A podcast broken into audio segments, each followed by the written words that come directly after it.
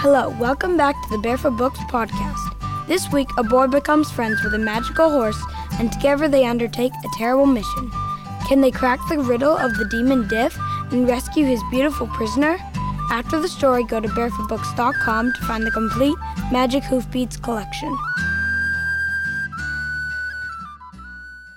This is the story of the boy who rode to the land of the dead, a story from Albania. On a certain day, in a certain year, a boy was born to a poor widow. She named him Jelosh. All alone Jelosh grew, all alone he played. He always wondered about his father. At last his mother told Jelosh, Your father was as he was, no more, no less. He was a hunter, no good it brought him. Then I shall be a hunter too, Jelosh decided, and much good will it bring me. Off he went into the forest with his father's old rifle. And what should he hear but the yelping of wolves? And what should he find but a little grey dun horse trapped in a thorny thicket and ringed round by those wolves? Jelosh fired a shot, and the wolves fled he released the little horse from the thorny thicket, saying, A narrow escape, my friend. To his amazement, the little horse replied, Friend indeed, you have saved my life. You. you can talk. How can this be? The little horse shook his mane and flicked his tail. Only once in a hundred years is a talking horse born, and I am the talking horse for this hundred years. My name, the little horse added, is Mingo. If you will treat me kindly, and not as a master treats a slave, yes, and not tell anyone that I can talk, we shall be friends forever. Jelosh laughed and hugged the little horse. We shall be friends indeed. One day, as they hunted together, the little horse said, Look what I've found. He showed Jelosh two glittering bright stones, hidden among the roots of a tree. What pretty things, Jelosh said. I'll take them home to please my mother. Alas, what neither he nor Mingo knew was that the king's governor was spying on them. Now, the king of that land was a young man, not a bad man, but not yet quite as wise as he might be. He did not know his own governor was dishonest. The governor stole the two glittering bright stones from Jelosh's room and gave them to the king, saying, I found these for you, sire. But the young king, being not yet quite as wise as he might be, snapped, Only two? That is a miserly gift. I wish enough of the glittering bright stones to build me a palace. The governor had no idea where so many stones could be found, but he didn't dare tell that to the king. So off he hurried to Jelosh.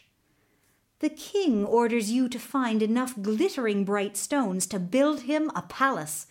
If you do not obey his wish, the governor added sternly, you shall be put to death.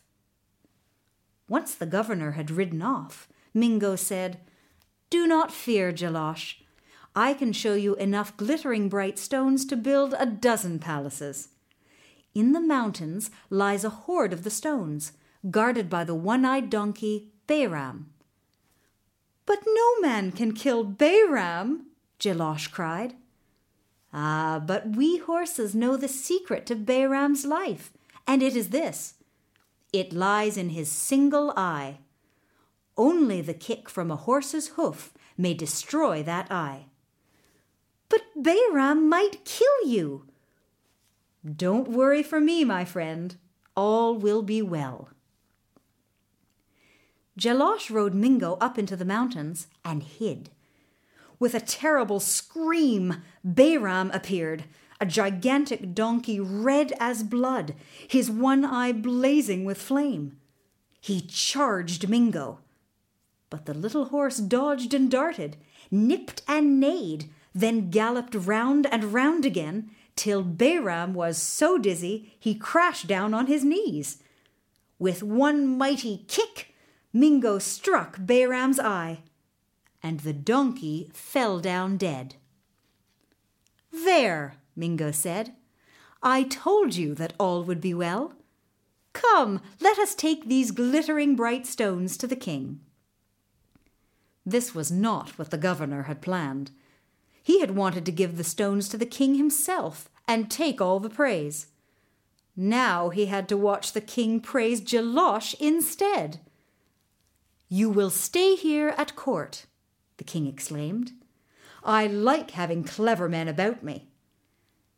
The palace of the glittering bright stones was built, and people from throughout the land came to admire it.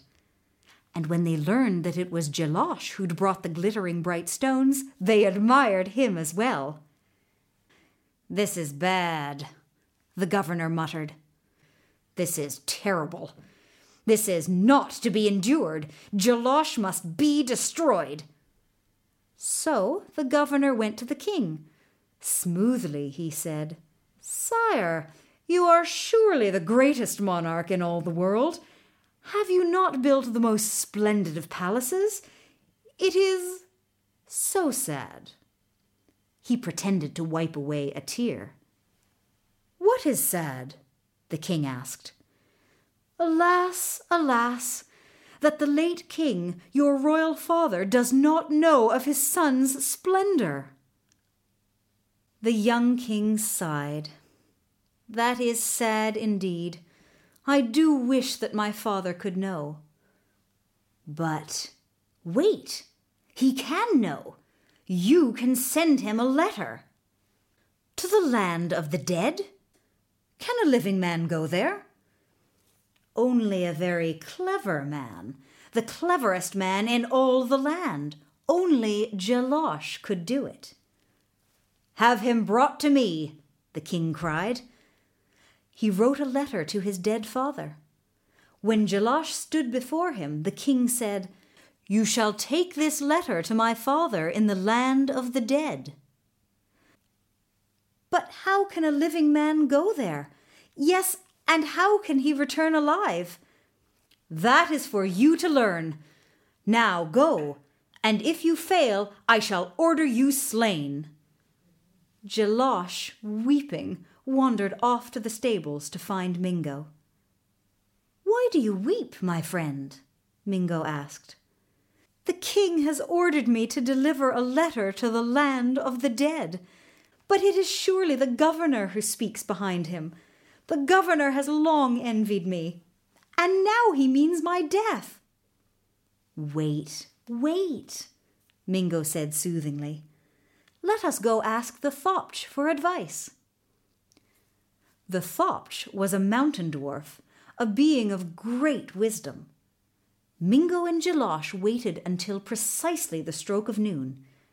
Then a mountain cave opened with a roar of thunder, and the Thopch came out. He was so short he barely reached Jelosh's knee. The Thopch's ears were so large they wrapped about his head like a turban and his white beard was so long it wrapped about his body like a coat. We seek your wisdom, O Thopch, Mingo said. There has long been friendship between the horse kind and me. Ask what you would. So Mingo told him of the letter to be delivered to the land of the dead. The Thopch shut his eyes and pondered the problem for a full hour. Then he opened them again and shook his head. There is only one who may solve this problem, and that is Beautiful of the Earth. But she is the prisoner of a Adif. Now, a Adif was both giant and demon, huge and cruel. When a Adif found a woman alone, he would carry her off to be his slave, to shoo the flies away from him when he slept. When Adif found a man alone, the Diff tore him apart and ate him. Jelosh hung his head in despair, but Mingo nudged him with a soft muzzle. Don't give up, my friend. Good Thopch, where does this Diff live? On the mountain that lies west of here, the mountain with its feet in a swamp and its head in the clouds. If you would live, do not go there save in the few hours between noon and sunset. That is when the Diff leaves his mountain to go hunting. Then we have only to wait, Jelosh said, and steal away Beautiful of the Earth. Not so fast. When the Diff leaves, he changes Beautiful of the Earth into something else. The only hope you have of recognizing her is this he may only turn her into an object once. Each time he must find another shape for her. By now he must have run out of such ordinary things as trees or rocks. Then all we must do, Mingo said, is look for something that doesn't belong on a mountain. Off Jelosh and Mingo went to the Diff's mountain. They hid waiting carefully until the hours between noon and sunset, and saw the diff storm off in the form of a huge, swirling, dark thundercloud. Hastily, knowing that they had only a few short hours in which to search, they climbed the mountain, hunting for something that didn't belong on a mountain. Trees? No, they belonged. Rocks? They certainly belonged. Bushes? Birds? What, oh, what? All that afternoon, Jelosh and Mingo searched as the sun moved ever closer to the horizon. Then, just before it set, Jelosh said, What is hanging from that tree? A haunch of smoked meat, Mingo exclaimed. No one would leave smoked meat hanging from a tree halfway up a Diff's mountain. That can only be beautiful of the earth. Climb up there and touch her. The disguise will break. So Jelosh climbed the tree and touched the smoked meat. And instantly the spell shattered, and he found himself staring at a young woman so lovely, his heart nearly stopped for wonder. You aren't the diff, she cried in relief. You are the first man I've seen since the diff caught me many years ago.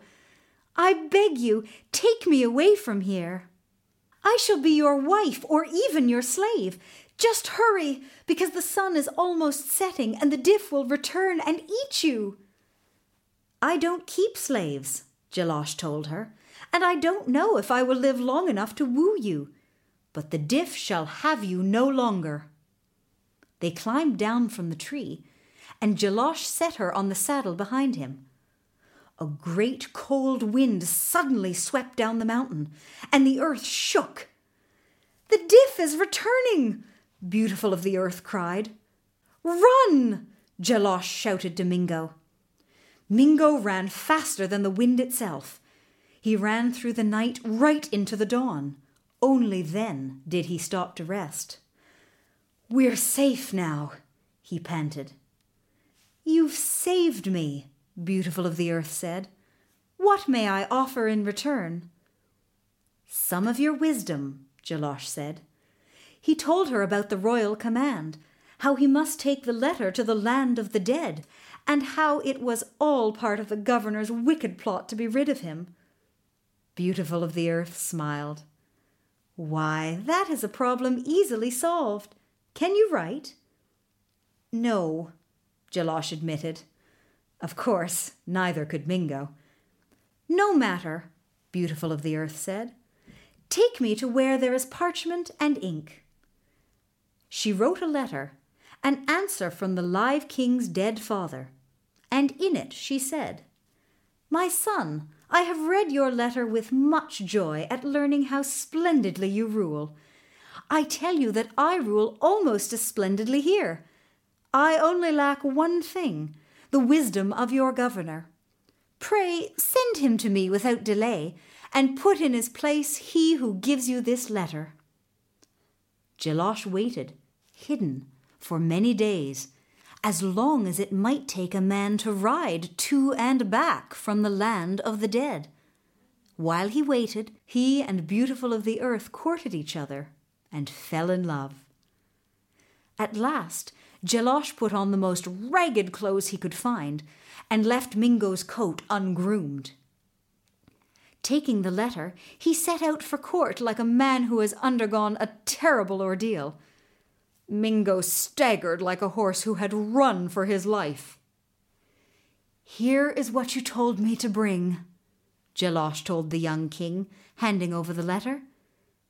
The king read and was overjoyed. The governor watched and was consumed with rage. What? Had Jelosh truly returned? Had he really brought back a letter from the land of the dead? This man is a liar, the governor roared. The letter is a forgery. He has no more been to the land of the dead than have I. So furious was the governor that Jelosh had returned, he forgot all wisdom. He burst out, No one can go there but but the dead themselves. The king frowned at him. Yet you told me to send Jelosh there. Are you mocking me? No, sire, never. Have you been mocking me all along? If you did bid me send Jelosh where no living man may go, then indeed you did mock me. My father asks for you. Get you gone to him, or I shall hang you here and now. The governor fled, and the king made Jelosh governor in his place. Jelosh wed Beautiful of the Earth and governed wisely with her.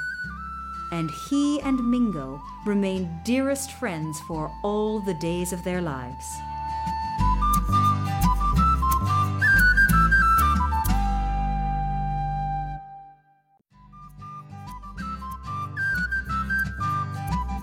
That's all for today's episode. Thanks for listening. Now you can visit barefootbooks.com slash podcast to find special offers, join our email list, and listen to past episodes of the Barefoot Books podcast. See you next week. Bye.